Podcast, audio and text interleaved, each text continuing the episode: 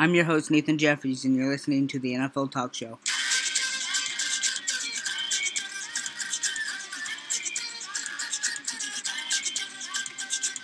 Hello, and welcome back to my podcast. Um, today is going to be a little bit of a smaller episode.